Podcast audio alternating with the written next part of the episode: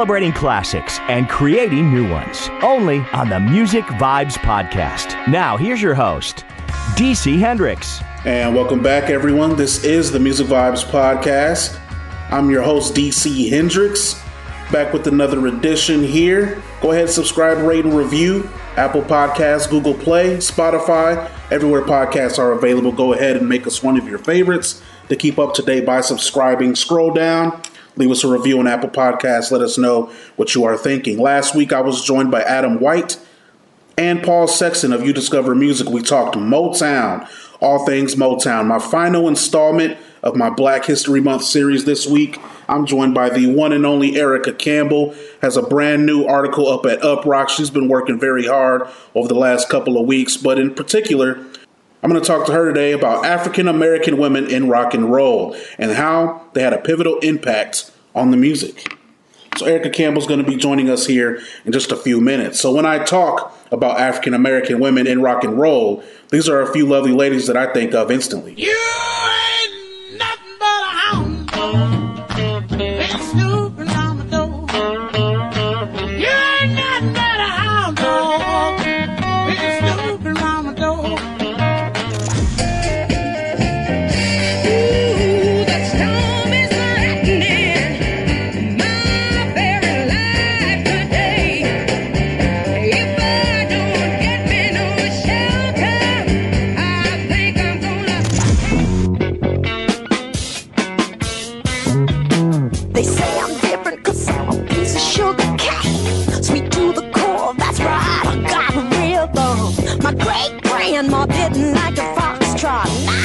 She spit, it's nothing boogie down my drain. Spit on.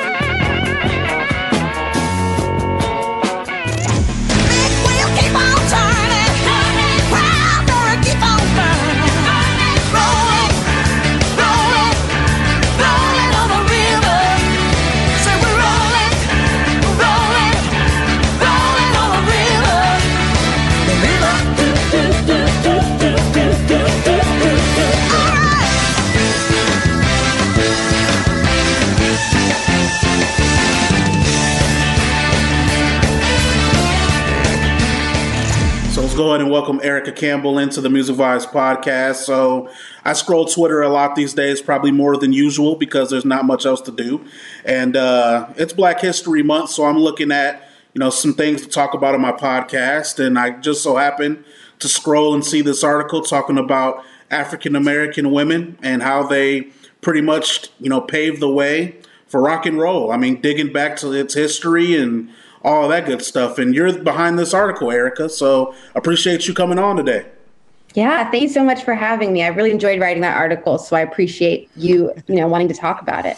Absolutely. So just go ahead and let's start because this is your first time on the podcast, and I've had a lot of your colleagues on. I know Philip, your editor, was on. He comes on like every year to promote the uh, is it the music critics poll that we do at the end of the year. He he always comes on for that, so I've had him on. Um, Aaron, the the hip hop guy, he just came on just a couple of weeks ago. We talked a little hip hop and R and B. So go ahead and tell us. I know you, um, you do a lot of different things, so just tell the audience, you know, exactly what you do, who you work for, all that fun stuff.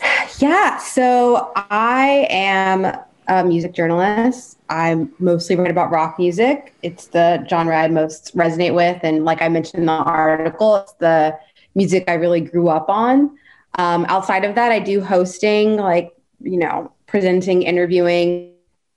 Line right now, usually in person when Earth is open and there's not a whole pandemic. happening. Looking to more of that in the fall, and yeah, like lots of freelance writing about rock music, like I've done with Uproxx, as well as you know publications like Nylon and Glamour, and yeah, wherever I can really tell story and have the advantage of having really great editors that you know help me tell that story. So That's right. Yeah, all over the place. So, so many different publications.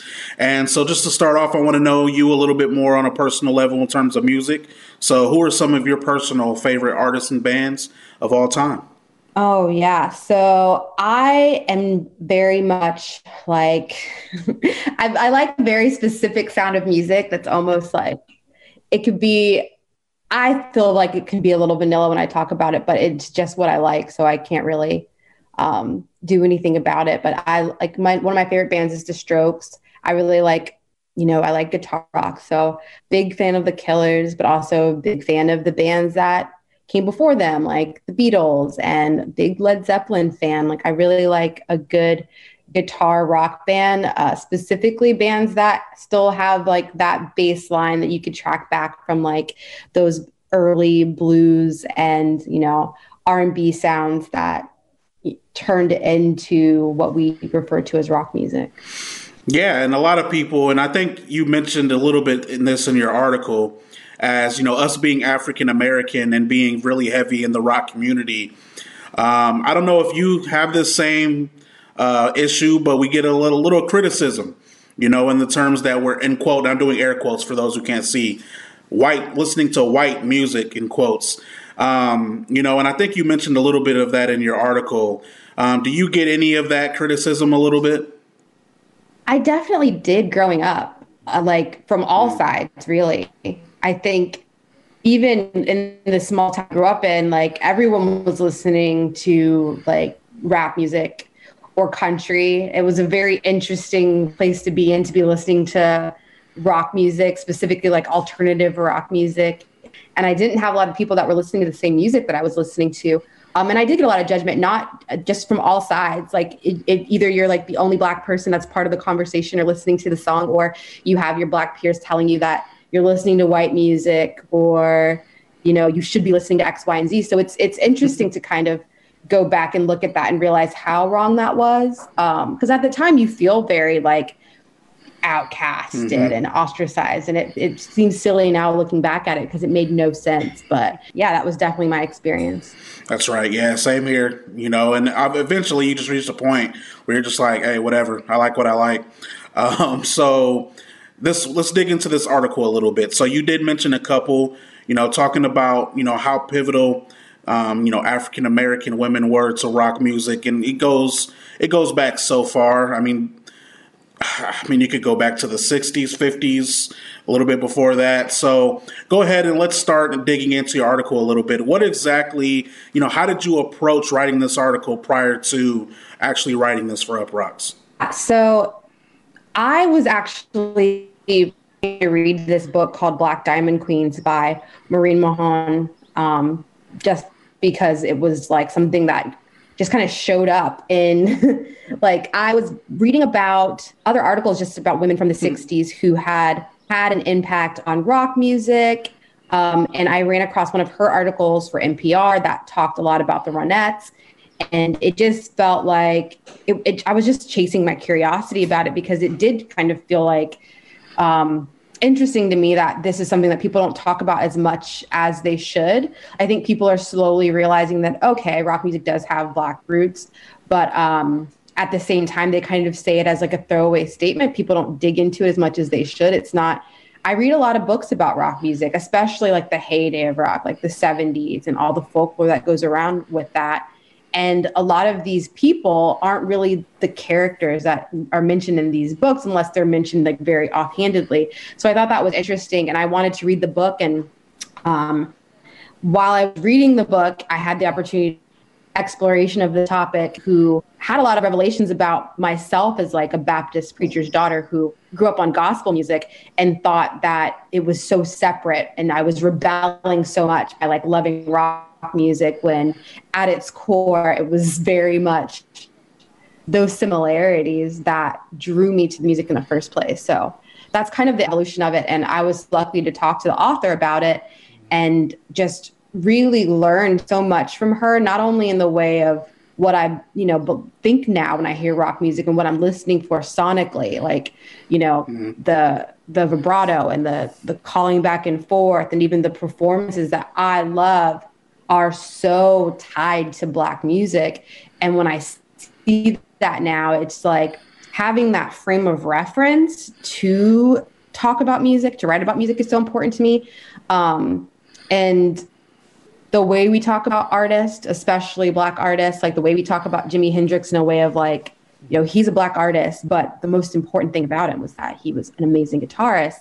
And I never had someone tell me like how much of a disservice it was to kind of take people's blackness out of what they're creating.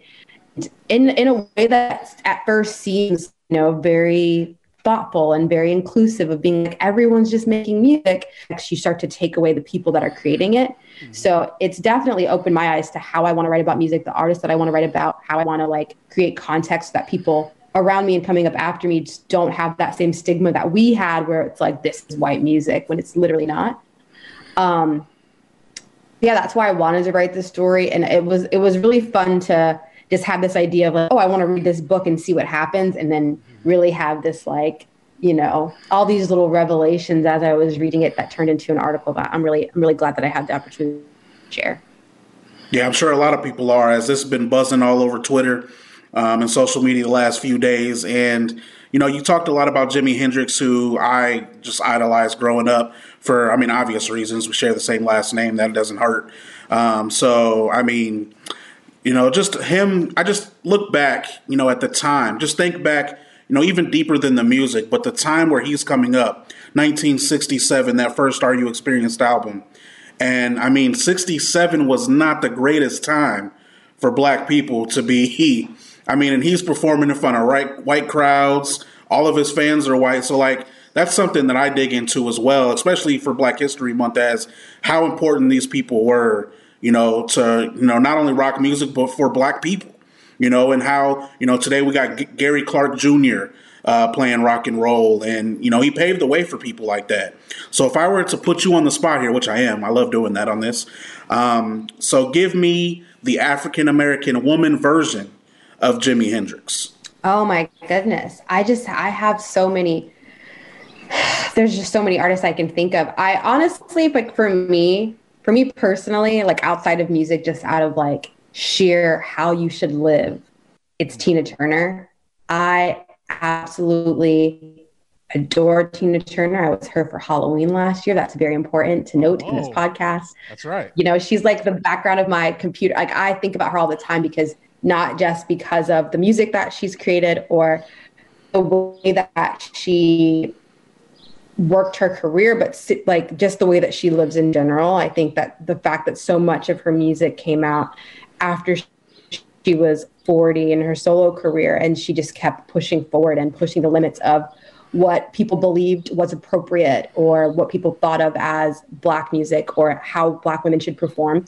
Um, and i think it's really interesting that she was so strategic about her career like she knew going into it that what she was doing when she was covering artists like the rolling stones wasn't just making white music she was very aware like acutely aware of the fact that she was artists who were emulating black music. So when she was going on stage and performing these songs to these audiences, it wasn't as if she felt like she was like putting on an act or trying to, you know, kind of cover these songs and cover this genre. She was literally just infusing what she knew was at the root of that music, which was, you know, this this core root of black music into her performance and she knew that audiences would consider it rock music and that labels would consider it rock music but she knew what it was. I think that that's why she was so able to walk into that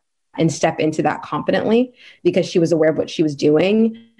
Um, and she just didn't really she didn't ask for permission. She didn't need someone to come before her and say you can do this. She really was like the first person to because we talked about like how so many of these women like going back to like the 50s were doing this but they were doing it in a way where they could see what the limits were and some of them kind of had to back away because of those limits. And they did feel um, apprehensive because of the fact that they're being told no you can't do it that way or no you can't do it for that audience.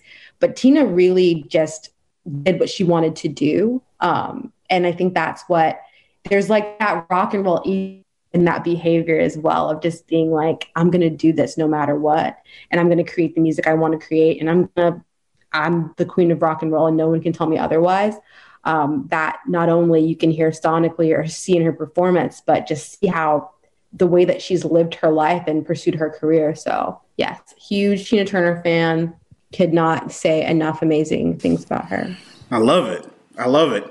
Yeah, gotta gotta dig out some of these pictures of the Tina Turner costume. I think that's pretty creative. I, that's something. I was Jimi Hendrix three years ago, four four years ago, something like that. The 2020 was like 14 years, so it's hard to it's it's hard to think back how long ago it was. But yeah, Tina Turner is definitely you know the first woman I think of when it comes to you know African American women in rock and roll. I mean, obviously it goes back even further than that. Um, I mean, you go back to Betty. Um, you got to go back a ways for that as well. Um, you know, just kind of you know digging into a few more here. Um, who are some other you know ladies that you know people should probably know about as we're talking Black History Month and we're looking back on African American women in rock and roll who paved the way. Who are some other ladies that you think you know the audience definitely needs to know about? Yeah, I mean, I appreciate that you said Betty. Like the the book's named after a line in one of her songs, and Betty Davis was just like such. It it. The thing about Betty Davis that gets to me she's so clearly this dynamic artist who was really doing and pushing like punk performance on stage and vocally in her music. Feel, and it makes me a little sad. I'm like, if she were a white woman doing that, what would the storyline have been? What would her mm-hmm. contribution have been? How would we talk about her? I think that she's been given a lot more, you know, due now, and I think a lot of people look back, they give her credit, but it's like, what would her life and trajectory have been like? Would we have to have these conversations about like who are some of the unsung heroes if you know if race wasn't a factor that played into it, but also if you know gender wasn't a factor that played into it. There's all these different aspects of like gender and genre and race that contributed to how we talk about artists and how we talk about their music um, in ways we wouldn't talk about it if it was just sound like a standalone piece of art, which you know it's something to focus on and think about. But I think another artist that really stood out to me was Big Mama Thornton, like her story and her like just like the folklore around the way that she handled being an artist then and drinking milk and gin, which sounds so Ugh. so awful to me. That sounds horrible. Um, You know, hold the but milk. Hold the milk. That sounds disgusting. Yeah.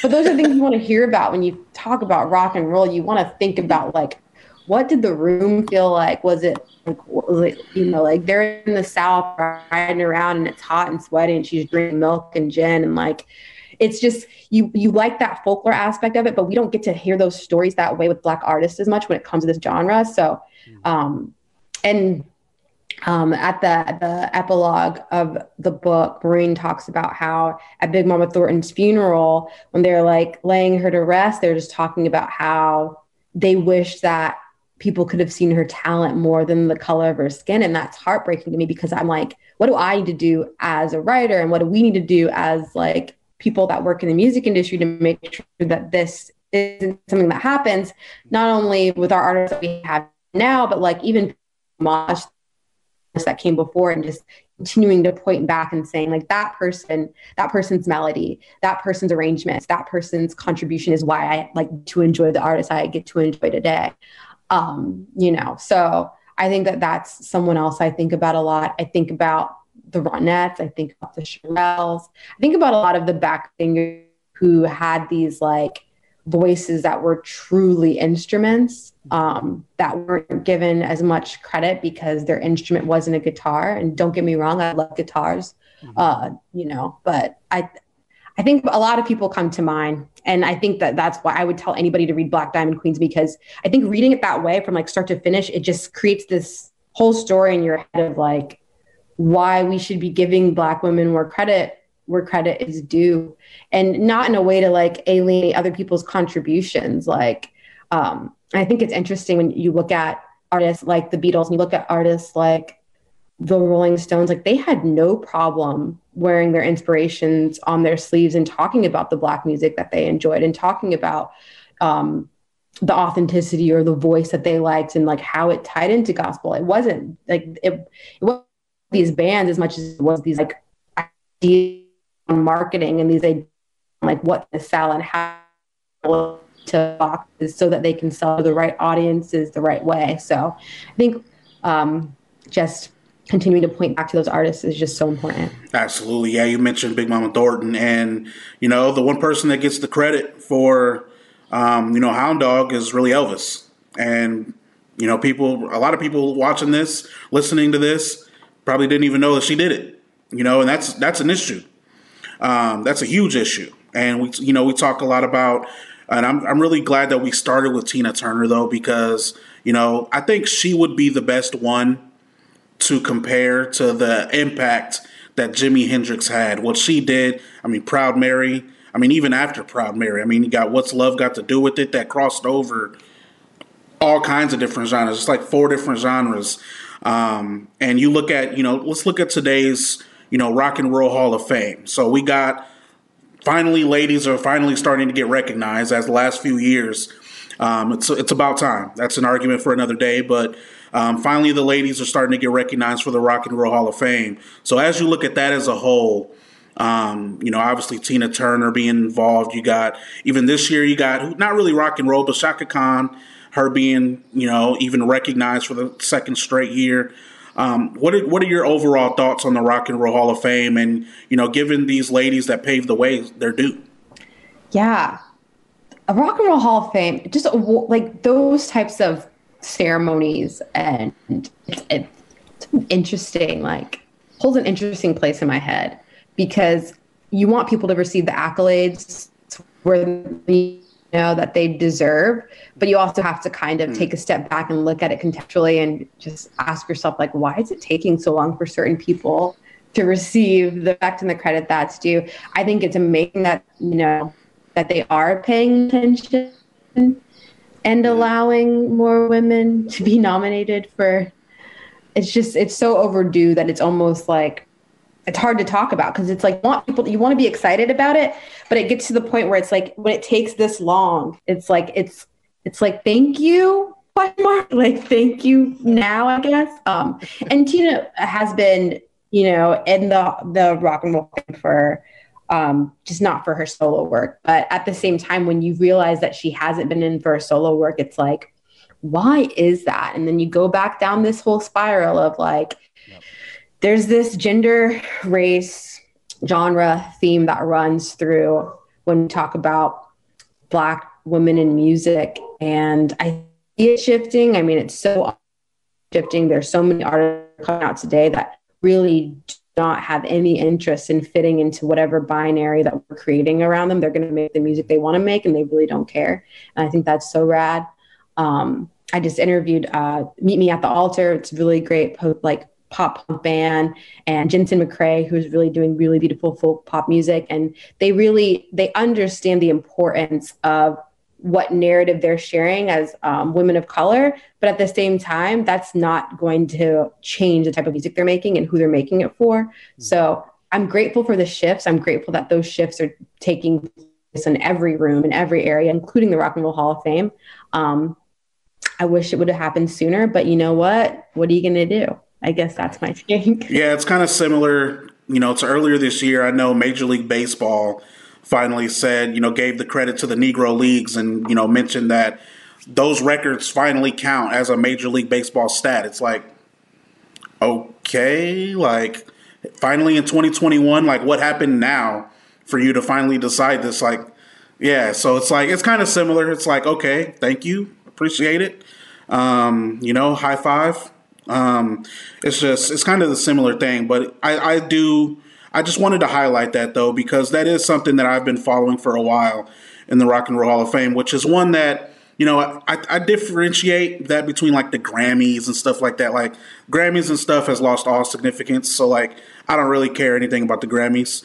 Uh, I could literally do a podcast on that every week, so we'll save that for another day. But the Rock and Roll Hall of Fame is more. I feel like that has more of a I mean, it's a career accolade. It's, not just what have you done in the last year. So, like, I really want more women of color to be recognized for this. So, at the very least, we have women of color being recognized, and that's, I, I guess, that's what's what's important to me right now. Just hoping more get in. Like you said, Tina Turner being inducted in solo. So, if I were to put you on the spot again, which I'd like to do again, I mentioned that a couple of times. Um, so, women of color rock and roll songs if you were to give me three essential rock and roll records from women, women of color, what would you give me? Oh my gosh, you're totally putting me on the spot. I would go Hound Dog. Yeah, that's a good one. I honestly, I'm, I, I, Probably Proud Mary. I can steal your answers, but that's, I, I, I don't know. That's a hard one for me. That's a hard one for me. I honestly feel like I'm, I'm gonna have to, I have to think about that. did I just give Did I just give you another article idea? I think you did. I'll write it, then I'll send it back to you. There we go. Um, I did see LaVern Baker, who I wanted to make sure. Um, like I know that goes back away as well, but uh, that was one I wanted to mark as well. So that's you know it's just something to think about. You know, as we talk, you know, essential rock and roll music for women of color. I I gave you a nice little homework assignment there, so Yeah. we'll, we'll, we'll, we'll trace back. So to kind of put everything in contrast, you know, what what do you want people as? I know what I got out of your article. Um, just I learned a lot about you know women of color and how. I mean, I just what I got from it was how they're still a little underappreciated, um, and how we need to recognize them a little bit more on how they paved the way. But what do you want the readers to know from your article that you have in Uproxx?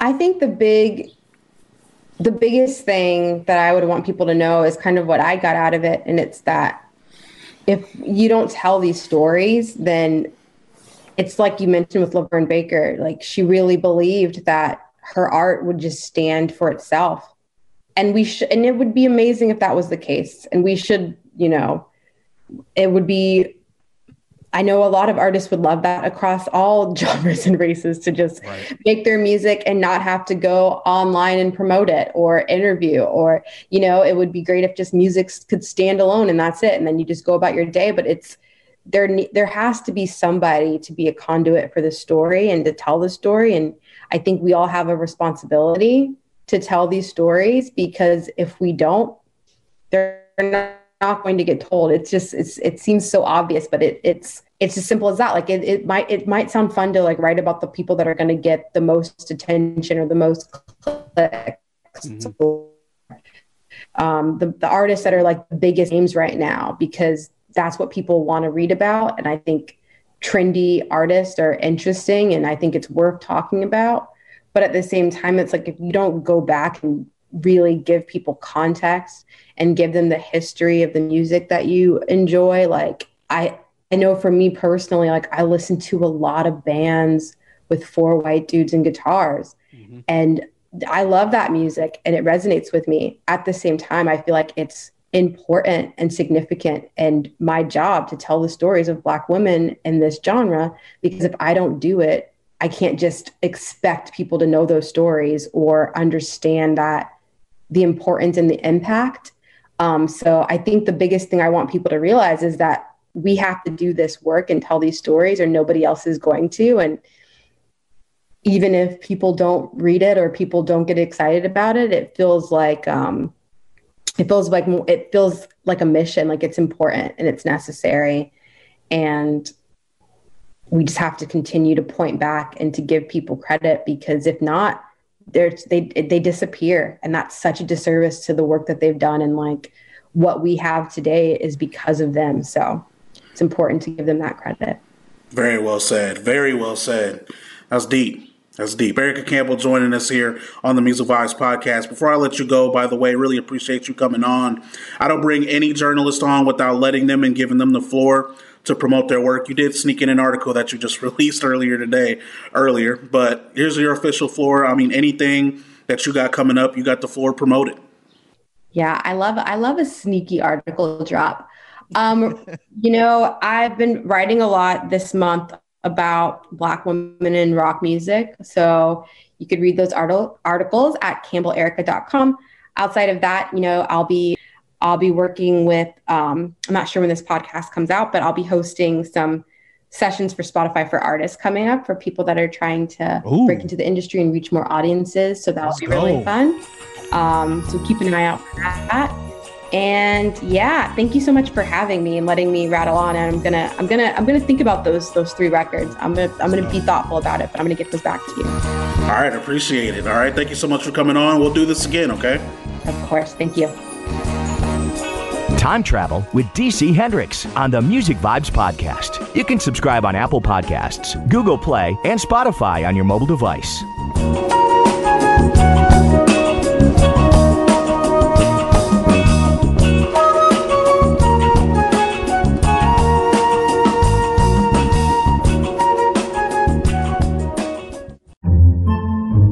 Podcasts by Federated Media. Podcasts by Federated Media.